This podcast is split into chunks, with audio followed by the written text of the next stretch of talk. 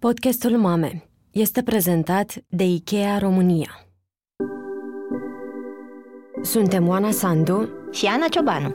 Iar tu asculți Mame, un podcast despre cum ne creștem copiii când muncim și cum muncim când creștem copii.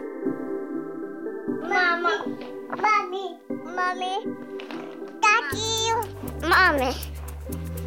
Ce e o mama? Mama copilul este mama.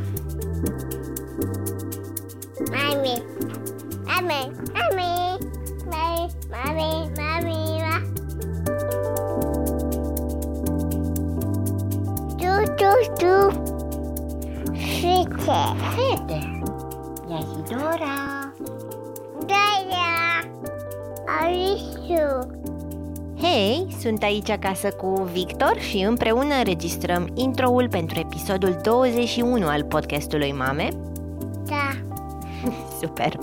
La început de 2017, pe când lucram intens la podcastul narrativ Satul Mădălinei și eram scindată între entuziasmul și panica de a învăța tehnic ceva nou, căci nu mai lucrasem niciodată cu sunet, și explozia de cuvinte și de emoții pe care le experimenta pentru prima dată fetița mea Alice, aflată în plină transformare de la bebeluș la copil, nu credeam că acest dans între familie și carieră ar putea fi mai complicat.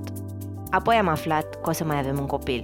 Multe dintre amintirile acelei perioade maraton s-au estompat astăzi. Știu că eram și foarte fericită și foarte speriată, că deseori plângeam pe stradă și că mi se părea că nu fac nimic bine. Încă mi se pare că parcă ieri făceam ultimele bibileli la satul Mădălinei și aterizam epuizată în cabinetul unui psiholog, deși asta s-a întâmplat în toamna lui 2017. Eram speriată că Alice și munca mă absorbiseră cu totul și nu mă gândisem aproape deloc la băiețelul pe care urma să-l nasc. Nu-i cântasem și nu-i povestisem, așa cum o făcusem la prima sarcină. Mă învinovățeam că îmi știe doar vocea cu care înregistram narațiunea podcastului, că poate mă va simți străină. Deși mi-l dorisem tare, mi se părea că nu avusesem timp să mă gândesc la el ca la o persoană. Cele câteva ședințe de terapie pe care am apucat să le fac înainte să nasc m-au ajutat să respir, să-i vorbesc bebelușului din burtă și să mă gândesc la cum va fi familia noastră pentru el, nu la cum va schimba el ritmul alert în care mă obișnuisem să funcționez. Ți s-a închis laptopul tău? Ia să vedem, îl deschidem? Da. Da. Când îl văd acum pe Vic, cum aleargă și vorbește, sunt uimită de cum au trecut un an și jumătate de când am luat o pauză de carieră și sunt atât de recunoscătoare că m-a învățat să am răbdare cu mine și cu noi. Cel mai eficient mecanism de teleportare în acea perioadă complicată de epuizare, depresie și sarcină rămâne coloana sonoră a podcastului Satul Mădălinei, compusă de Sabina Ulubeanu. E o piesă care spune perfect povestea unei mame tinere care cerșește la metrou ca să-și crească cei doi copii. Dar prin ancorele pe care le aruncăm de obicei în sunete, mirosuri și texturi, piesa asta îmi spune multe și despre mine și mă ajută să nu uit. Așa că am invitat-o pe Sabina Ulubeanu la mame să vorbim despre cum e ca maternitatea și cariera să se împletească firesc, căci pentru ea au început aproape concomitent. Așa e, stai în cap! Bravo! Sabina Ulubeanu are 39 de ani și a devenit pentru prima oară mamă la 23 de ani, pe când era studentă în anul 5 la conservator. Compunea nopțile cu pauze de alăptare și dinți sau febre de alinat.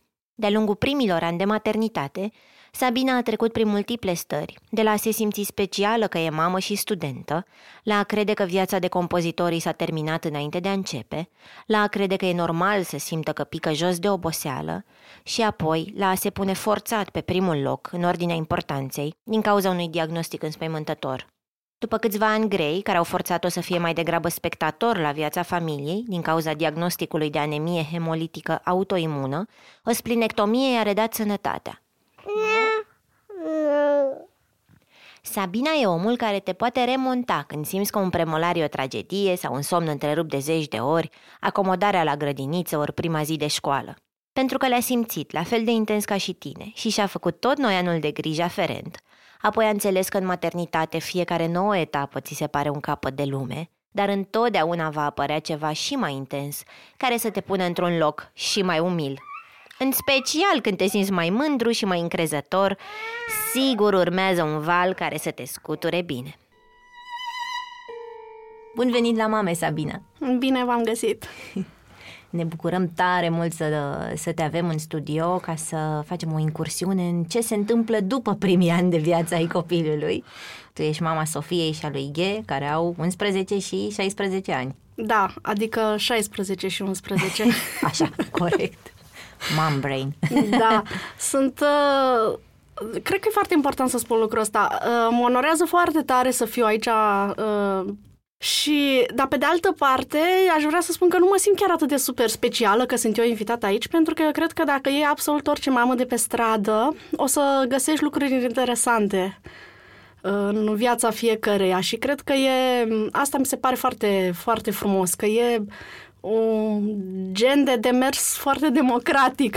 Oricine ar putea să vină aici și să spună ceva din care restul mamelor să aibă de învățat sau în care să se regăsească sau fiecare în funcție de etapa în care se află la momentul respectiv. Cred că unul dintre lucrurile pe care nu le avem în comun, dar acum suntem amândouă pe același grup de mame unde dezbatem diverse lucruri, dar la momentul la care ai devenit tu mamă, prima dată, când aveai 23 de ani, internetul mamelor nu exista sau abia se crea. Cred că se crease cam cu un an înainte. Mie îmi place să spun că am devenit mamă odată cu noul mileniu, pentru că, practic, am rămas însărcinată în ultimele zile din 2001, nu? În primul an din nou mileniu. Și pe vremea aceea exista un singur site care se numea Despre copii și care avea un fel de forum foarte rudimentar, care după aceea s-a modernizat un pic, dar era cam singura platformă unde se mai întâlneau mame și mai discutau despre copii și uh, pentru mine a fost importantă pentru că nu aveam în jur prietene cu copii. Eu fiind în anul 5 de facultate, când am născut-o în anul 4, când am rămas însărcinată, bineînțeles că interesele unor studenți de la conservator. Erau puțin altele, mai erau câteva mămici, dar uh, nu știam eu de ele. Am aflat ulterior. Și cum, cum te simțeai și cum crezi că erai uh, privită ca studenta din anul 5 care urmează să devină mamă? A, bineînțeles că a fost un sentiment de vedetism total. um, pe care acum îl privesc cu un pic de ironie și cu un pic de nostalgie în același timp. Dar avantajul la o facultate de genul ăsta, cum am făcut eu, adică facultatea de compoziție de la conservator, este că toată lumea te știe. Și în momentul în care tu ai mers bine patru ani de zile, nu o să se supere nimeni că tu în anul 5 o să dai un pic mai rar pe la școală pentru că abia ai născut. Deci, din punctul ăsta de vedere, pot să spun că toată lumea s-a purtat cu mine în mod exemplar. Aveam momente în care o alăptam pe Sofia, Apoi luam un taxi și mă duceam la a doua oră din primul curs, mai stăteam și la prima oră din al doilea și pe urmă luam repede, repede un taxi și mă întorceam înapoi iar săptămâna cealaltă mă duceam la alte cursuri. Și tot așa o jonglerie de genul ăsta, cel puțin cam primele două luni. Eu am născut în septembrie, școala a început în octombrie, dar nu m-am dus, m-am dus abia din noiembrie, până a venit sesiunea. Logistic, cum era posibilă chestia asta? Ce făcea tatăl Sofiei sau cu cine o lăsai? Cum reușeai să le organizezi pe toate ca să fie acolo? Păi era așa, unul venea și celălalt uh, pleca. Pentru că tatăl Sofiei era profesor la liceu de muzică și nu avea ore chiar în fiecare zi. Avea niște zile din săptămână în care avea ore, în celelalte zile era acasă. Uh, erau, țin minte că era vestita zi de miercuri, miercuri era foarte complicată, că erau și multe cursuri și la mine și la el. Și atunci mai venea cum Nata, care întâmplător avea miercuri mai liber. Țin minte că venea de la 11 jumate și eu aveam la 12 curs, mă rog, ceva de genul ăsta, dar uh, foarte pe spongi. Dar am fost numai noi, practic n-am avut uh, ajutoare externe.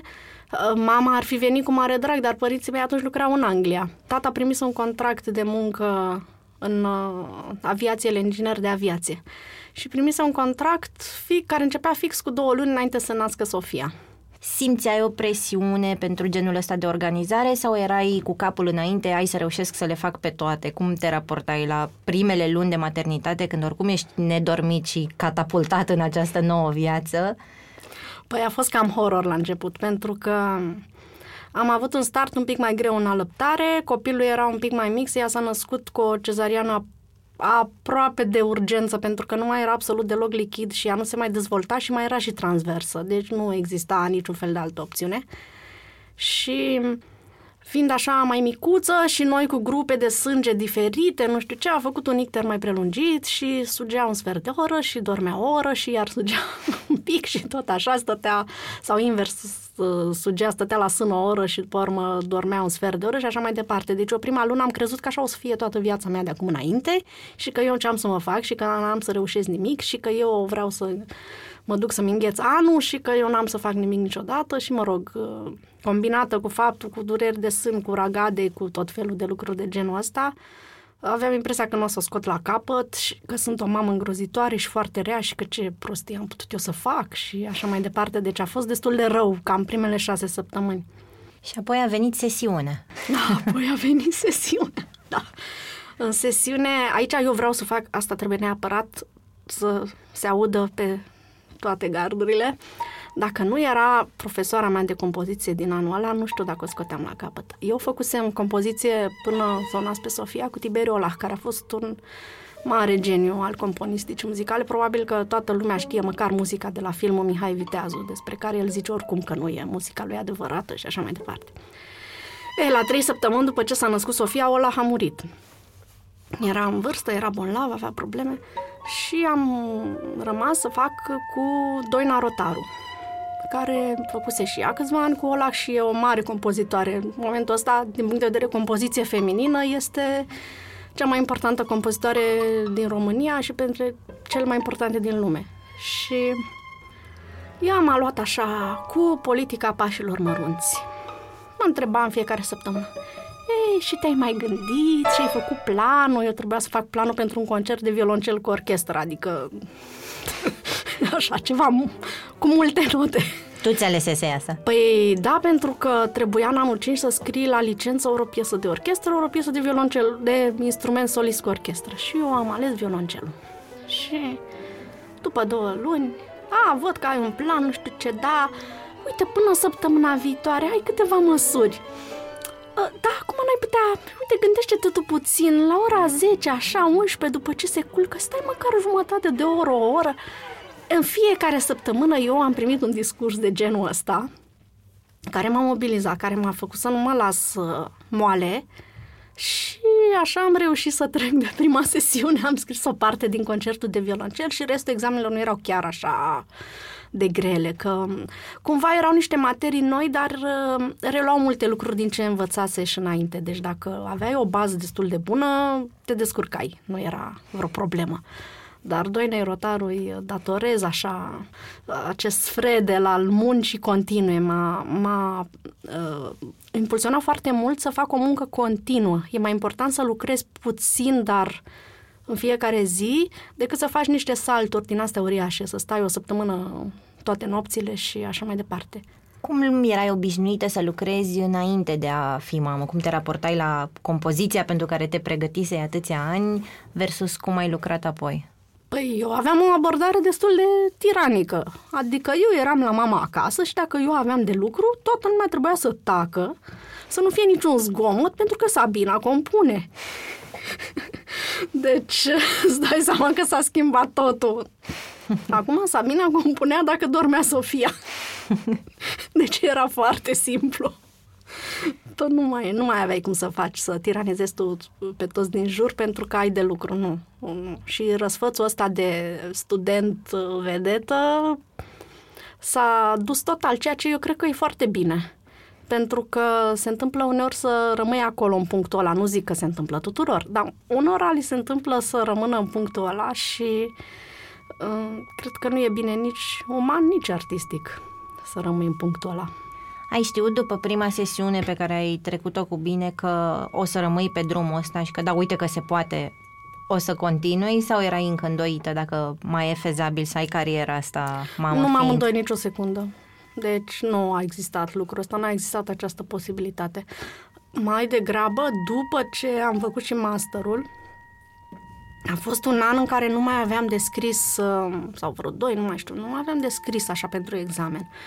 Mai degrabă atunci m-am pierdut un pic, pentru că și copilul un pic mai mare, un toddler, păi un toddler îți ocupă absolut tot timpul, după ce ai terminat cu problemele de a lăpta și doarme cât de cât și așa mai departe, hai să zic că te mai rodezi, dar cu toddlerul care e activ uh, durasel non-stop, e cam greu să te desprinzi. Și atunci a fost, at- am apelat la alt truc, mi-am creat singur oportunități, m-am cam legat de câte unii care aveau un recital, dar nu vreau să vă scriu și eu o piesă și așa mai departe, pentru că îmi trebuia un impuls exterior. Eram destul de epuizată interior, mai ales după ani ăia atât de grei, cu licență, cu examene. Deci noi aveam cam 10 examene pe sesiune. Și apoi nici la master n-a fost simplu, că acolo trebuia să scrii o lucrare și mai mare, care să cuprindă și voci, să fie ceva vocal simfonic și așa mai departe. Uh, Și așa că m, cumva oportunitățile astea pe care mi le cream singură pentru niște piese mai micuțe, o piesă solo, țin minte și acum piesa de clarinet solo pe care am scris-o pentru un concurs la care bineînțeles că n-am luat niciun premiu. Dar nu contează.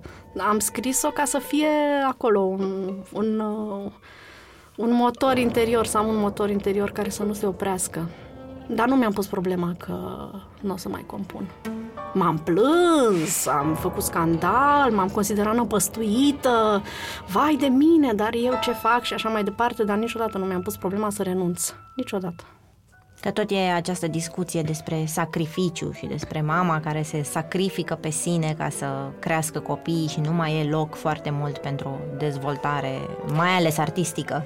Păi și eu credeam așa când aveam copiii mici. Mi-am, eu mi-am nuanțat poziția pe măsură ce copiii au crescut și cred că toate mamele care sunt acum ultra pasionate vor face absolut la fel. Nu am niciun fel de îndoială. Adică mie acum mi se pare cuvântul sacrificiu foarte mare pentru că m, mi se pare că implică un pic mai mult decât să renunți. Cuvântul renunțare și sau cuvântul compromis mi se pare un pic mai potrivit pentru așa ceva și sunt multe renunțări și sunt multe compromisuri. De ce să nu admitem? Am, uh, ceea, la ceea ce am renunțat eu și încă mă simt frustrată că am renunțat la lucrul ăsta și nu se mai poate da timp înapoi, este că nu am fost la destule cursuri și masterclass-uri prin străinătate câtă vreme vârsta mi-a permis-o. Adică eu acum am 39 de ani și toate cursurile sunt cam până pe la 32. Rar mai găsești câte unul fără limită de vârstă. Și acolo, la aceste masterclass-uri, se creează cumva și legături și afli tot felul de idei noi și așa mai departe, te confrunți cu lumea ta. Um, Desigur că e și partea asta, acum că m-am maturizat, îmi dau seama că fiecare nu se duce acolo decât să se dea mare. și fiecare își consider, mai ales când ești foarte tânăr, tu consideri că ce ai descoperit tu și ce ai făcut tu este adevărul suprem și că toți ceilalți trebuie să vadă ce ai inventat tu acolo. E, nu e chiar așa. Fiind o mamă foarte tânără, cât de greu e să ai răbdare, să-ți spui, da, sunt niște ani mai grei acum un pic în care trebuie să mă pun poate în plan secund și nu pot să mă duc la concerte sau să văd ce mai apare sau să călătoresc pentru masterclass-uri, dar la un moment dat o să revină vremea mea. Cât de greu e să ai răbdare? Ah, păi e cel mai greu lucru din lume să ai răbdare, dar depinde ce fel de persoană ești. Adică pe mine m-a schimbat maternitatea cu 180 de grade, pentru că eu eram genul ăla de studentă foarte sigură pe mine și care se ceartă cu toți profesorii și care ea știe tot. Dinainte să-i se spună, înainte să-i se predea. Și așa mai departe. Și faptul că am avut-o pe Sofia atât de repede, mi-a luat foarte mult din aroganța asta. Și sunt foarte recunoscătoare, chiar dacă acum Sofia îmi spune că eu nu sunt o personalitate de tip alfa și că ei personalitățile astea îi plac. Dar uh, eu mă, mă pun cumva în umbra lor, a copiilor, cu bună știință și fără să mă afecteze. Pentru că, de fapt, ăsta e scopul, nu? Tu dai naștere unor ființe pe care le vrei mai bune, mai evoluate, mai interesante ca tine.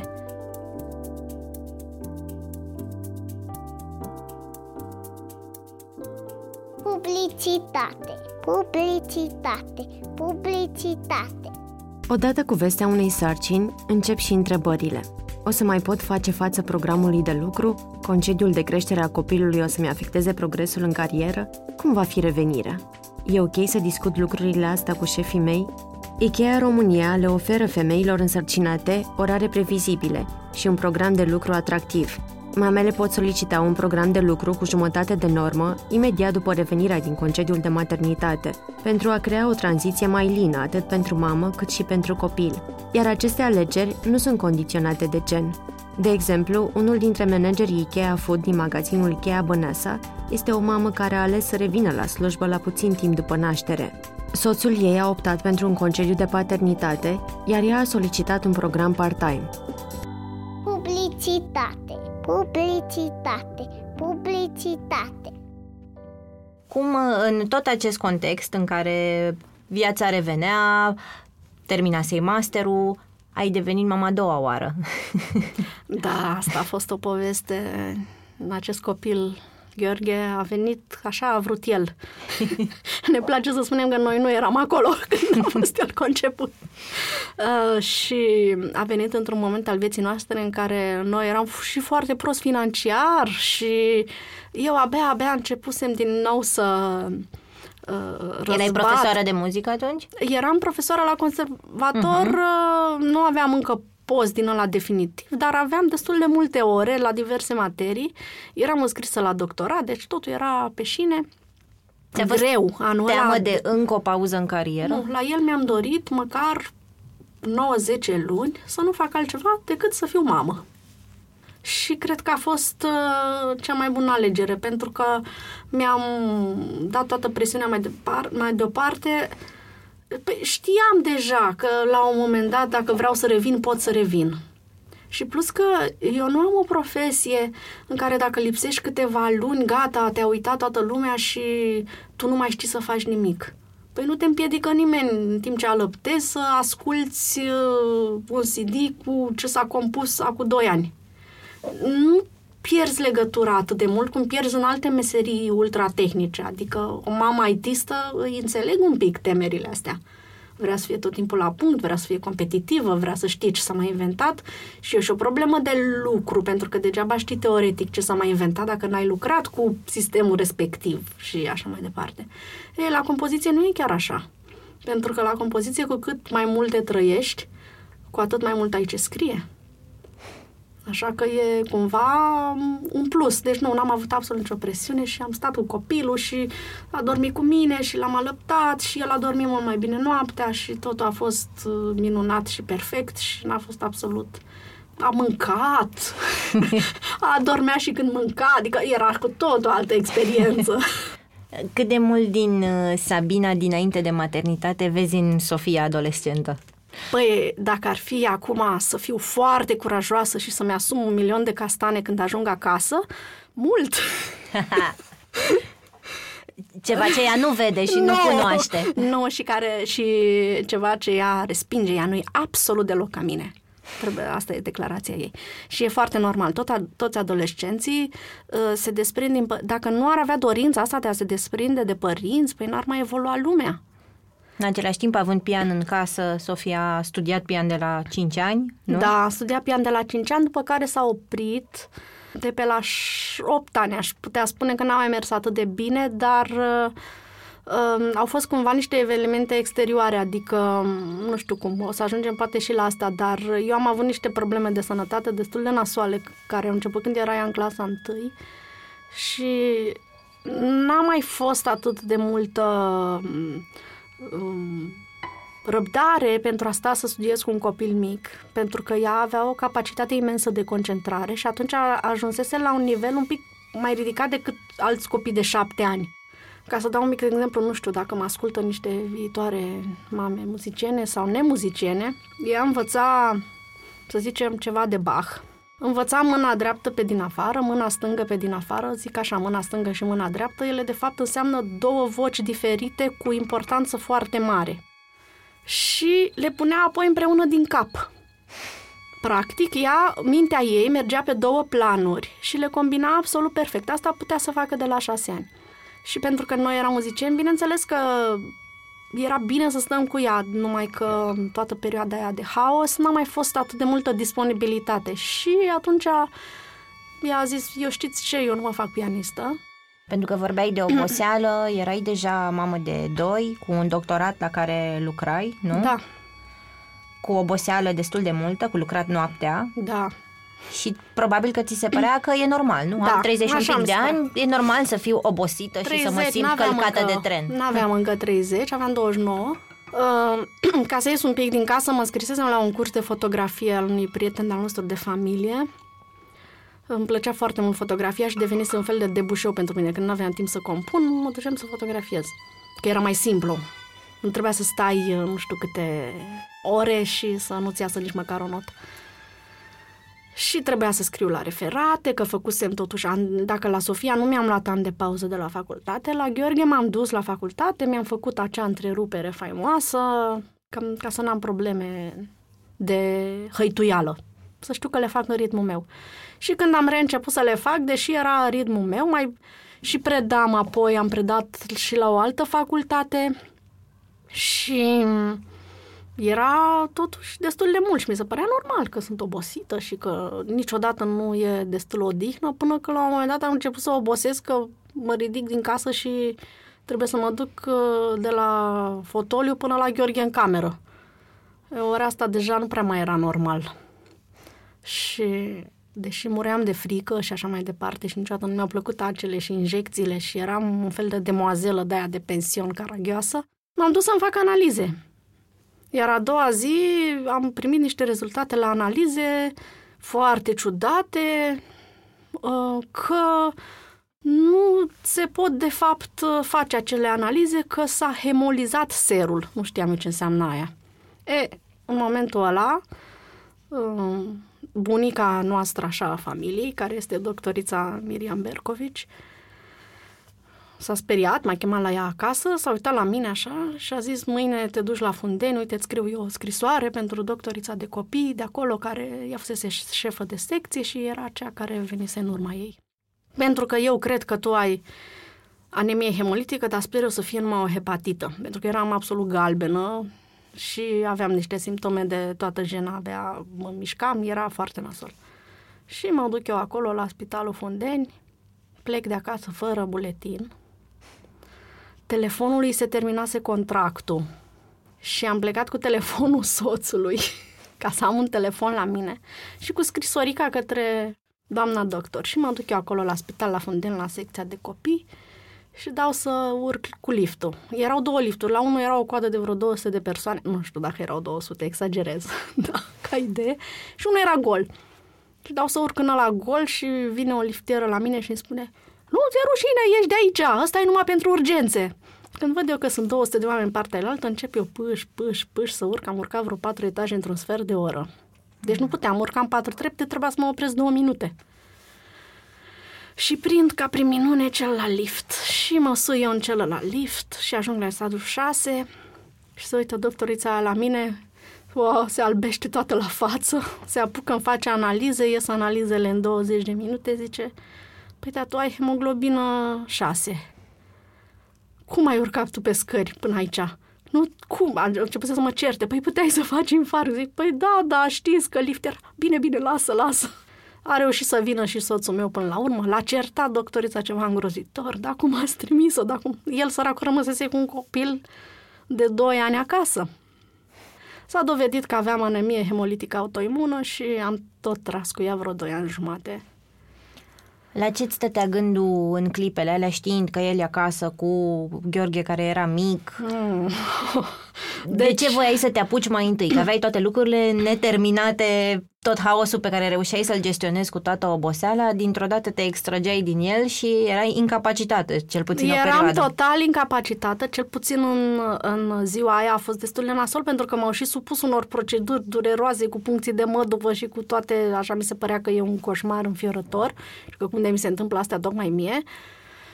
Eu, de fapt, într-un fel mă simțeam foarte liniștită să știu că el e cu copilul acasă, pentru că aveam încredere în el 100%. Știam că el nu se descurcă atât de bine cu spitale și așa mai departe și se descurcă mult mai bine cu niște copii acasă.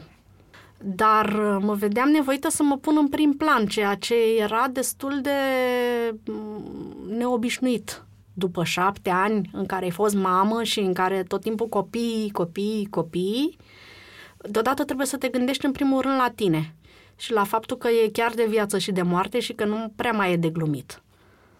Uh, Așa că eu aș zice să nu aștepte nimeni șapte ani și o boală pentru treaba asta, că nu e cazul. Hai să ne mai vedem și de noi din când în când.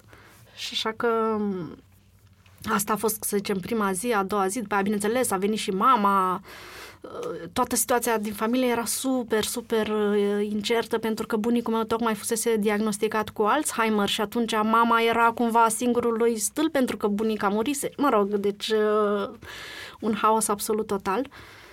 Așa că pot să spun că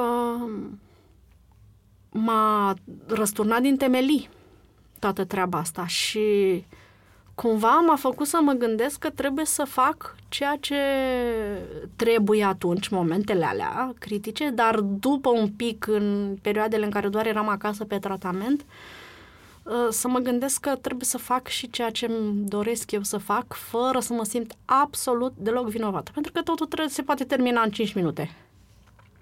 Deci a fost o desprindere de vină. Simțisei Da, vină până da, atunci, da, dacă da. alegeai să faci da, ceva da, pentru da, tine. Da, normal, normal că simțeam vină, pentru că mai ales când ai un copil așa, care în primii ani nu prea doarme, n-am mâncat tot sau nu știi tu că e ok să nu mănânce tot. De fapt, nu știi tu lucrul ăsta, chiar dacă îți zice doctorul. Orice făceam era ca o evadare adi- și eu îmi dădeam seama, adică fără niciun fel de rușine recunosc că în momentul în care mă duceam la facultate era mult mai ușor decât să stau acasă cu copilul era raiul pe pământ, vorbeam cu adulți, preocupările mele din totdeauna și așa mai departe. Cumva a fost foarte greu, dar a fost și binevenit, că n-am apucat să o iau razna stând acasă și apoi când am stat la al doilea am stat de bunăvoie, că mi-am dorit eu. Așa că, da, mereu m-am simțit vinovată și mai ales că copiii se mai și îmbolnăvesc, nu? Știi foarte bine cum e, mai ales când sunt mici, iarna în continuu, ba viroză, ba otită, ba viroză intestinală și așa mai departe. Și așa că în momentul în care eu aveam ceva de lucru și ei erau bolnavi, Păi, bineînțeles că te simți cel mai vinovat și îngrozitor om din lume, că tu încă te mai poți gândi la ce ai tu de făcut când copilul tău stă acolo și are febră și îi curge nazul și așa mai departe. Deci aveam multă, multă vină acumulată, la care mă uit acum cu puțină, mm, nu știu, cu puțină milă față de mine și înțelegere, în fine, așa să mă iau în brațe să zic, ai că nu e așa nasol. Și pe de altă parte, mă gândesc, dar cum am putut să fiu atât de naivă să, să gândesc în felul ăsta? Probabil că este un fel de pattern ancestral, că nu, nu pot să zic că mi-a zis cineva. A, în cuplu, că îți mai spune soțul sau îi spui tu lui, asta e cu totul altceva, deși contează mult, dar nu am avut în jurul meu pe mama, pe soacra, pe absolut pe nimeni care să mă facă să mă simt vinovată. Sau niciodată. inadecvată că te gândești Da. la a compune Nu. când copilul are o tită nu, sau... Nu, absolut nimeni niciodată nu m-a făcut să mă simt vinovată. Era, cred că e, nu știu, așa, o, o vină ancestrală pe care o poartă femeia. Dar în cuplu, în momentul în care te-ai simțit rău și a trebuit să-ți iei o pauză și să stai, să te odihnești, ai simțit vină că pasai pe partener foarte multe responsabilități? Cum Da. ați gestionat asta? Da, deci aici m-am simțit îngrozitor de vinovată cel puțin vreun an jumate, aproape doi. Deci a fost foarte nasol. Mă simțeam foarte vinovată că eu le fac așa ceva. Că ei trebuie să trăiască cu în loc să fie și ei niște copii și soți fericiți, totul mergea bine, re- ne redresasem financiar, că spuneam eu că atunci cu Gheorghe eram la limita de jos. Uh, aveam căsuța de la Bușteni, totul mergea foarte bine și frumos și deodată ei trebuie să se confrunte cu o mamă bolnavă, nu se știe trăiește, nu trăiește, aoleu, dar ce tratament face, dar tratamentul ăla îi face rău pe o parte și bine pe alta. Uh, trebuie să plece câte o lună la Viena, Uh, ia uite, eu plec și îi las pe ei și Sofia are teme și Gheorghe săracul nu merge la grădiniță, pentru că dacă merge la grădiniță el ia viroză și îmi dă mie și eu fac recădere, ceea ce s-a și întâmplat până să aflu că e mai bine să nu meargă. Cumva am simțit mai ales pe el, am simțit că l-am sacrificat foarte mult. Pentru că uh, el n-a fost copilul acela al doilea care să beneficieze de tot ce are primul. Toată stimularea. Nu. pentru că n-a mai avut nimeni energie să stea să îi citească un milion de povești sau să aibă grijă cum ține creionul sau uh, să-și facă griji că el la patru ani nu zice L foarte bine, abia la cinci ani l-am dus la logoped, când mă făcusem deja sănătoasă, adică uh, foarte mult din uh, ce are el acum de luptat cu el însuși și cu școala și cu sistemul ăsta de învățământ și așa mai departe, la care poate ajungem și la el. Uh, am considerat multă vreme că este, și încă consider într-un fel că e vina mea, dar nu vină neapărat că am vrut eu, ci pentru că s-a întâmplat uh, în așa fel. El emoțional a fost uh, însă mult mai ok decât a fost cea mare. Bine, acum ea ar nega tot, zice, nu, nu, nu, nu are nicio legătură, că tu te-ai îmbolnăvit, nu are nicio treabă, nu are nu știu ce, așa mai departe. E, o lăsăm să crească și vedem noi, a avut, n-a avut. Dar el a fost foarte empatic și legat de mine chiar în toate momentele astea super dificile. Uh, el era foarte fericit să stea în brațe, să se cuibărească, să vorbim, să așa mai departe. Bineînțeles, până când a mai crescut și a dat de prietenii lui și așa mai departe, dar și acum el e genul de copil care vine și se alintă și așa mai departe, pe când cea mare este no touch. Dar, da, da, deci a fost... Ai pus pe tine full. încărcătura asta. Da, și plus munca din casă. Adică eu scriam la doctorat, câteodată îmi place să glumesc și să spun că dacă, dacă n-aveam norocul să fiu pe moarte, nu mai îmi terminam eu doctoratul niciodată. Oh. Da, am devenit foarte sarcastică. Pentru că... Deci ai compus în perioada aia, în care compus, nu știai care va fi rezultatul tratamentului? Am compus sau... și mi-am terminat și doctoratul. Uh, pentru că nu prea puteam să fac altceva decât să stau cu fundul pe scaun. Deci eu nu puteam să mă duc să stau la Bușten să văd exact pe ce străduță se joacă cu ce copii și așa mai departe. Se mai ducea soțul meu să se uite. Uh, nu puteam să stau să fac curat în baie după ce au făcut ei baie. Uh, nu puteam să fac nimic greu. Muncile astea pe care le fac toți oamenii în casa lor, nu, eu nu puteam să le fac, pentru că nu puteam, fizic. Și nu puteam decât să stau. Și așa că um, și cum se întâmplă? Apărea în gând uh, transferul ăsta de, de stare către muzică? Cum îți veneau ideile? E, uite, asta e o chestie foarte interesantă. Uite, nu m-a mai întrebat nimeni lucrul ăsta și nici eu nu am stat să mă gândesc foarte mult, dar uh, altă prietenă de-a mea, care e puțin mai în vârstă ca mine, cu 10 ani, și care e o prietenă de familie foarte bună, mi-a zis la un moment dat, cred că era prin 2011, sau 2010, nu mai știu, zice, uite-te și tu, că tu acum privește din punctul ăsta de vedere, ai răgazul să stai și să contempli. Ceea ce noi care avem de făcut lucruri, nu putem să facem. Ei, și în momentul în care tot stai și contempli, bineînțeles că ai timp să te gândești la un milion de lucruri și la lucruri foarte rele care te bagă în depresie, dar și la lucruri mai interesante. Și atunci, eu dacă asta făcusem toată viața, de la 5 ani, ocupasem cu sunetele. Nu a fost așa o mare provocare să iau ce simțeam atunci și să pun în muzică. Chiar nu, nu pot să zic că a fost așa de, de complicat și de greu. N-am compus din muzical foarte mult, nu mai știu, cred că numai vreo două lucrări.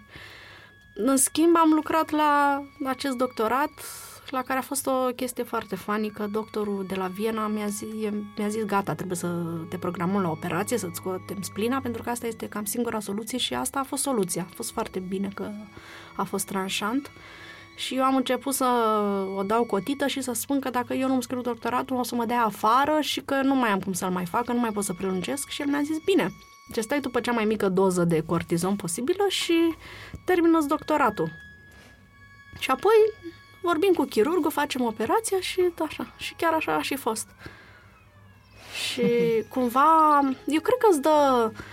Sunt foarte mulți, multe povești din astea cu oameni foarte bonlavi care își pun ceva în gând și au o treabă de făcut și atunci ei trăiesc și fac treaba aia și pe urmă mai fac... Unii săraci, na, dacă au niște boli chiar mai grave, nu reușesc să trăiască decât câțiva ani până își fac treaba respectivă. Dar eu cred că întoarce, să faci treaba respectivă ce înseamnă? Înseamnă totuși să te reîntorci la tine și la ceea ce ai tu de făcut și la ceea ce ai tu de spus lumii.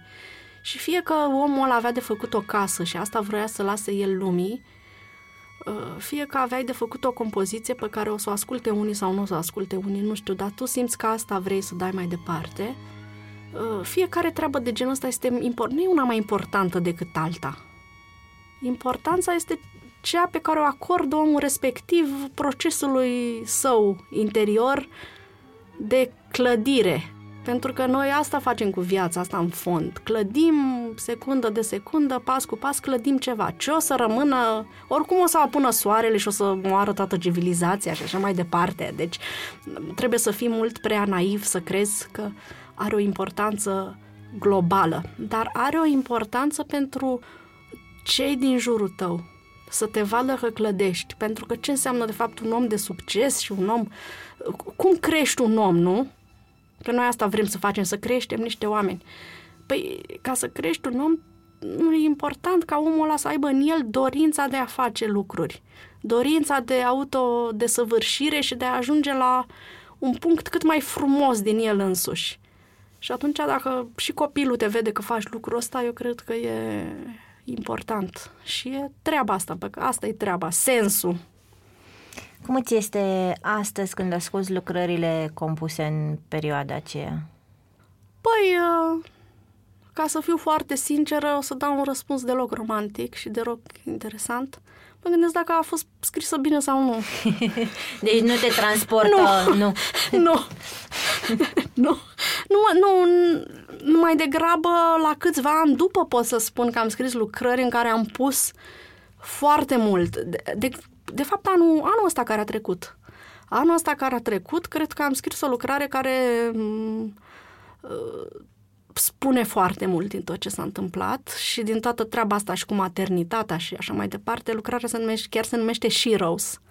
Și cred că acolo am pus tot ce eram. Mai degrabă decât atunci.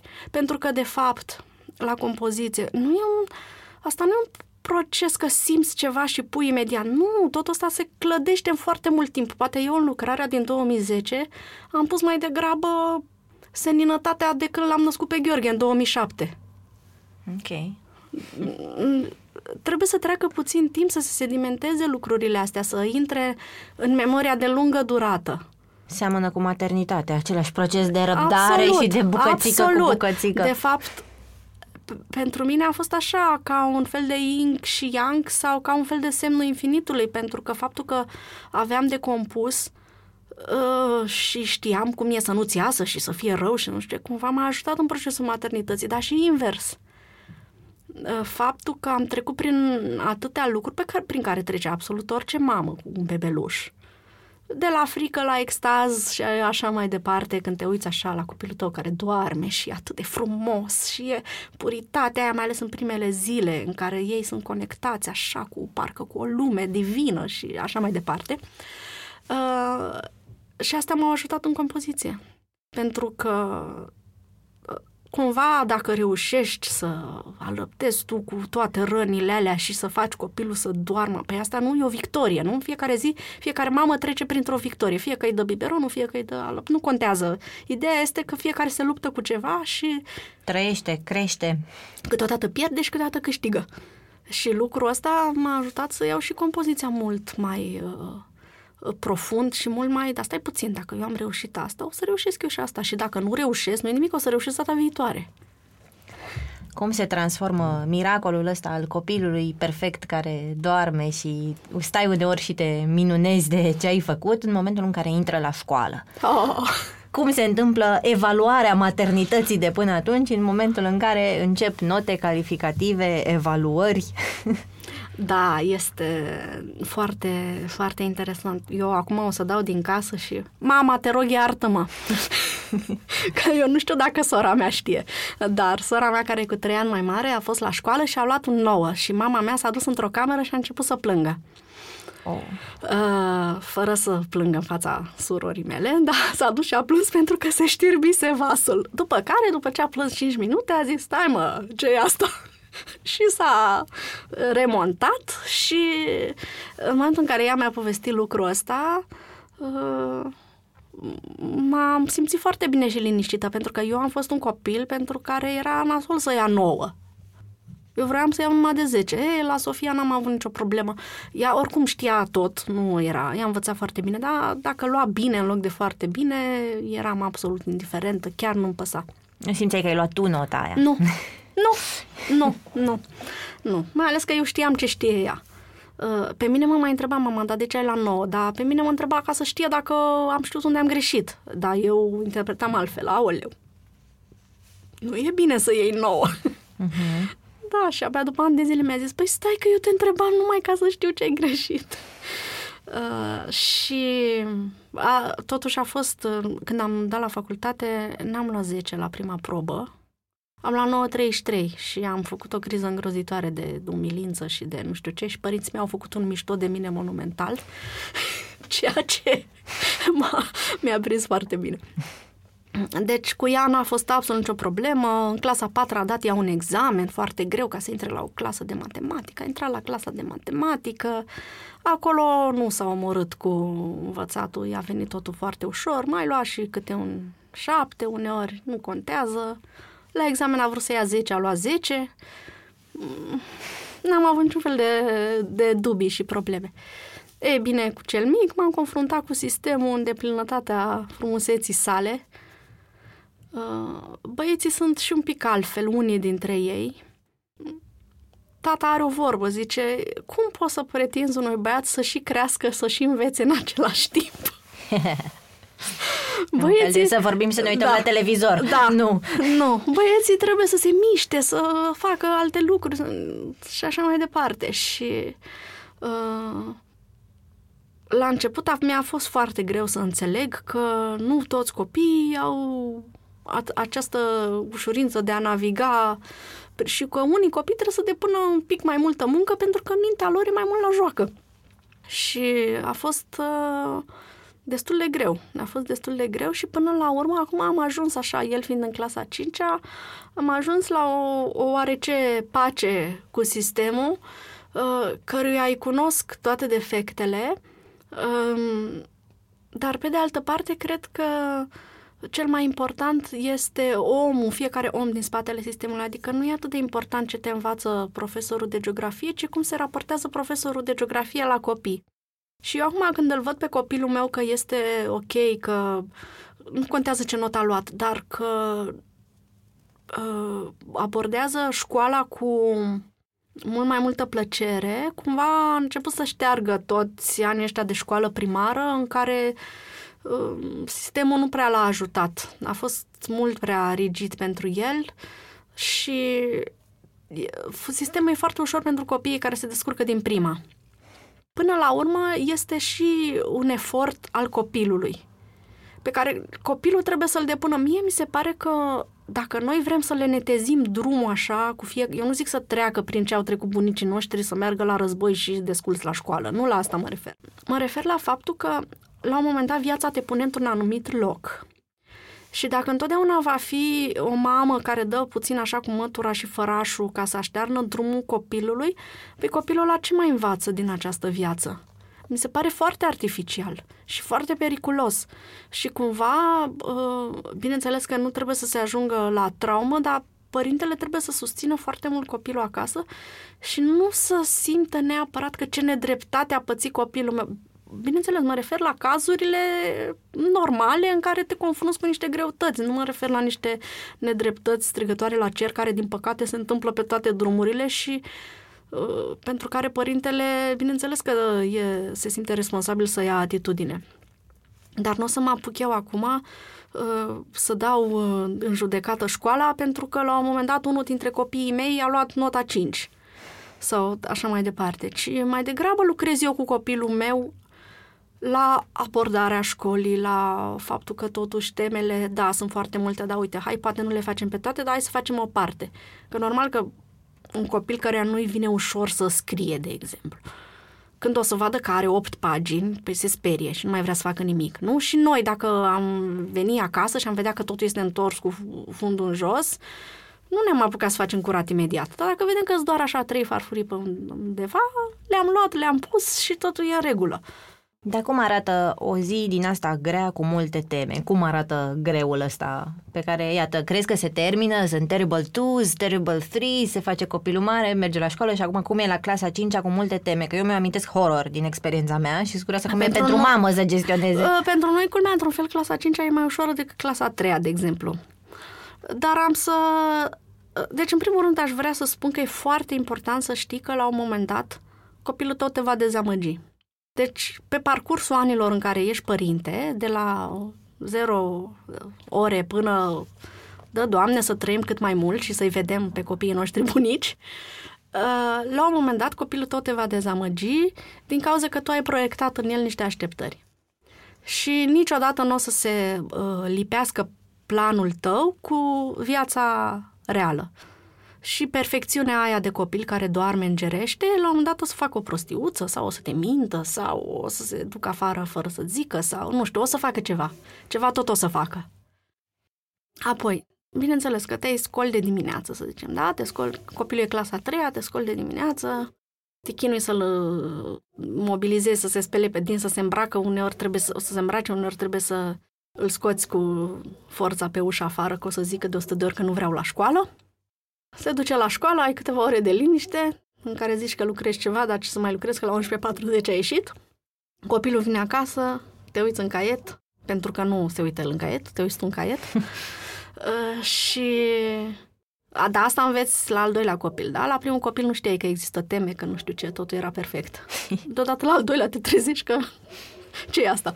Și o să vezi la culegerea nu știu care, pagina 123, 124, 125, culegerea de matematică, paginile 9, de la 90 până la 93, ă, la naturale, nu știu ce, mă rog, nu se mai numește naturale, dar, în fine, științele naturii, ă, ai de învățat lecția cu tare și ă, până apoi mine de învățat poezia cu 8 strofe. păi normal că te apucă panica. Și normal că l apucă și pe copil panica, că el nu vrea, că el nu știu ce, că el nu știu cum și hai, da hai să facem, da hai să nu facem, da hai. Deci la un moment dat era viața mea, era, se împărțea înainte și după teme. Ok. Acum copilul învață după masă și facem lucrul ăsta de dimineață, uneori mai facem ceva și seara. Ideea este că nu trebuie să faci în locul lui, dar nu trebuie să abandonezi lupta. Adică, cumva trebuie să fie acolo să-i ofere acest sprijin pentru că în momentul în care lui o să-i fie greu, are nevoie să simtă că e conectat emoțional cu cineva care îl înțelege și care îi vrea binele și el la un moment dat chiar o să zică de 100 de ori că nu vrea să facă, numai ca să-i spui tu de 100 de ori că poate să facă. Eu nu mi-am crescut copiii ca să fie liderii mondiali de mâine. Dacă ei vor dori să fie liderii mondiali, treaba lor, să fie eu am să-i susțin. Dar nu m-a interesat treaba asta. Dar cât de mult vezi așteptarea asta cumva în grupurile de Facebook, mai ales pentru copilul de 6 luni, 9 luni, 2 ani, 3 ani, să fie liderul mondial de mâine sau cel puțin mă să livreze spământă. conform acestei proiecții, că trebuie să învețe poezii, că trebuie să fie și bun sportiv, să aibă și atenție, să fie focusat, să fie orice, să fie tot. Da, deci de mulți ani e treaba asta și mă înspăimântă fantastic și cred că pe Uh, pe linia asta, că vorbeam de un milion de cursuri de parenting și așa mai departe și de chestiile cu succes. Așa. Deci e foarte bine că există și e foarte bine că există și tot felul de cluburi unde să duci copii și sunt atât de mulți părinți ocupați și așa mai departe. Dar părinții ăștia nu-și dau seama că ei sunt uh, o mică parte din uh, țara asta care e mare și care e cu sărăcie și care e cu tot felul de probleme îngrozitoare și că foarte puțini copii au toate șansele astea și că e foarte ușor să te iluzionezi că copilul tău este cel mai bun într-o lume în care un milion de copii nu au acces. Adică eu am fost foarte mândră de fata mea că a luat 10 la examen, dar după ce m-am bucurat 20 uh, de minute, am început să mă uit în alte județe ce note s-au luat. Și eu am văzut că au fost sate întregi unde s-au luat numai nota 1 la ce folosește ei să aibă nota 10 și să fie cea mai genială dacă este înconjurată de copii care nu au avut nici măcar un profesor care să vină să învețe măcar de nota 3, nu de nota 1. Adică mie se pare total, total exagerat chestia asta cu binele copilului meu primează. Mi se pare chiar cumva mm, poate o să se supere alte mame pe mine, dar mi se pare super egoist și foarte iurea și puțin uh, limitativ, adică uh, da, e foarte frumos ca copilul tău să știe și să facă și mai ales dacă are talent și inclinații, cum să nu-l susții? Bineînțeles, îl susții, altfel n-ar mai fi copii pianiști de succes sau așa mai departe. Normal că un părinte trebuie să uh, susțină copilul. Dar să-l împingi așa, să-l pregătești, uh, să-ți creezi așa un sistem în care, a, trebuie să ia testul ăla de limbă, uh, trebuie să îndeplinească cursul ăla de nu știu ce, trebuie să aibă la portofoliu lucrurile astea, uh, pentru că drumul lui e deja stabilit și el o să meargă la Harvard. Păi, stai așa, stai un pic. Mm, nu merge chiar așa. Adică, sigur că toți ne dorim ce e mai bine pentru copilul nostru, dar acest ce e mai bine, uh, tu de fapt nu știi nimic despre copilul ăla. Copilul tău are 2 ani, copilul tău abia învață să vorbească. Mă uit la copiii mei care se schimbă de la lună la lună. Copilul meu de 16 ani nu mai este copilul meu de 16 ani de acum două luni. Se dezvoltă, începe, are alte interese, are alte idei. Dacă eu am aceste așteptări și proiectez un anumit vis asupra lui, îmi fac rău și mie și copilului. Dacă ai noroc de un copil de ăsta ca al meu care Țin minte că a venit cineva la noi în vizită și a zis, a, noi am îndreptat-o pe fetița noastră spre liceul cu Tărescu, că ni s-a părut că e mai nu știu cum. Și m-am uitat așa și am zis, a, nu, la noi nu există sistemul ăsta cu eu mi-am îndreptat copilul spre, eu nu am niciun cuvânt de spus în treaba asta. Adică... Dar ești foarte împăcată cu asta. Da, nu numai că sunt împăcată, dar sunt așa foarte mândră da, nu. Ă, toată mândria asta o să mi se ducă mie. L-am dat cu altceva, pentru că și asta am ă, observat în timpul anilor de când sunt mamă. E o lecție de umilință zilnică. Deci de fiecare dată când începi să te mândrești cu ceva, o să vină un alt val care o să-ți arate stai un pic, hai, temperare, că nu e chiar așa și nu, nu, nu, hai să nu ne mai mândrim, să nu mai fim aroganți, că copiii noștri sunt extraordinari pentru noi dar mai important e să fie extraordinar pentru ei și ca să fie extraordinar pentru ei nu prea merge cu uh, planurile făcute când aveau șase luni. Nu, nu un, pic mai, un pic mai multă flexibilitate. nu i-a luptați la trei ore la modul ăsta. De acolo începe. Ce le-ai spune mamelor de copii mici care ne ascultă acum și care cred că se sfârșește lumea dacă n-a mâncat tot sau dacă nu îl pronunță pe C sau pe L sau că încă nu s-a acomodat la grădiniță sau toate lucrurile astea mici care ți se par sfârșitul lumii când ești acolo și le trăiești? Păi, le zice să fie atente și să nu lase problemele nerezolvate, pentru că problemele trebuie rezolvate și că e absolut natural să-ți faci griji. Dar uh, le-aș spune să...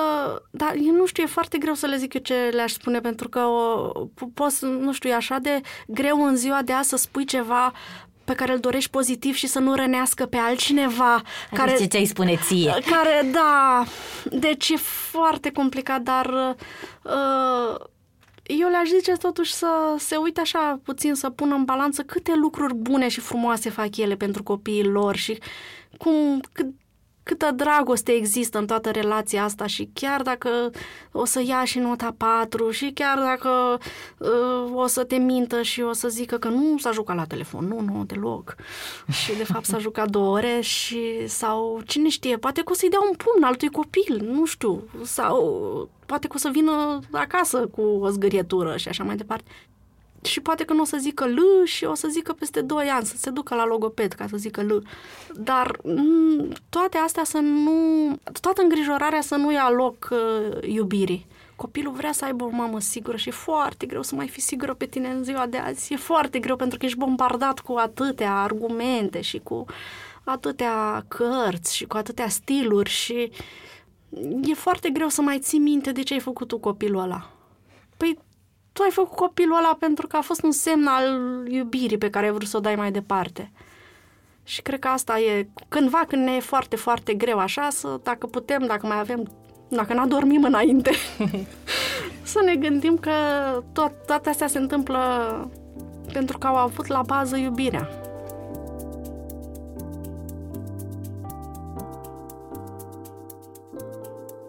Dacă vreți să vorbim mai multe despre cum arată munca mea de reporter, despre violență în familie, dinamică de cuplu și maternitate, vă invit să cumpărați un abonament special la DOR, care conține și o întâlnire seminar cu mine pe 22 februarie seara. Pentru DOR, abonamentele sunt sursă vitală. Cu ajutorul lor putem în continuare documenta și scrie despre subiecte care ne schimbă viața, într-un fel sau altul. Vă aștept cu drag pe 22 februarie, detalii pe shop.decâtorevistă.ro Podcastul Mame este produs de Dor. Ideea a fost a lui Cristian Lupșa. Gazdele sunt Oana Sandu și Ana Ciobanu. Tema muzicală este un musical postcard de Răzvan Gabăr. Editor de sunet Horia Baldea și identitate vizuală Loreta Isac. Podcastul Mame este ascultat de comunitatea online Zen Mami.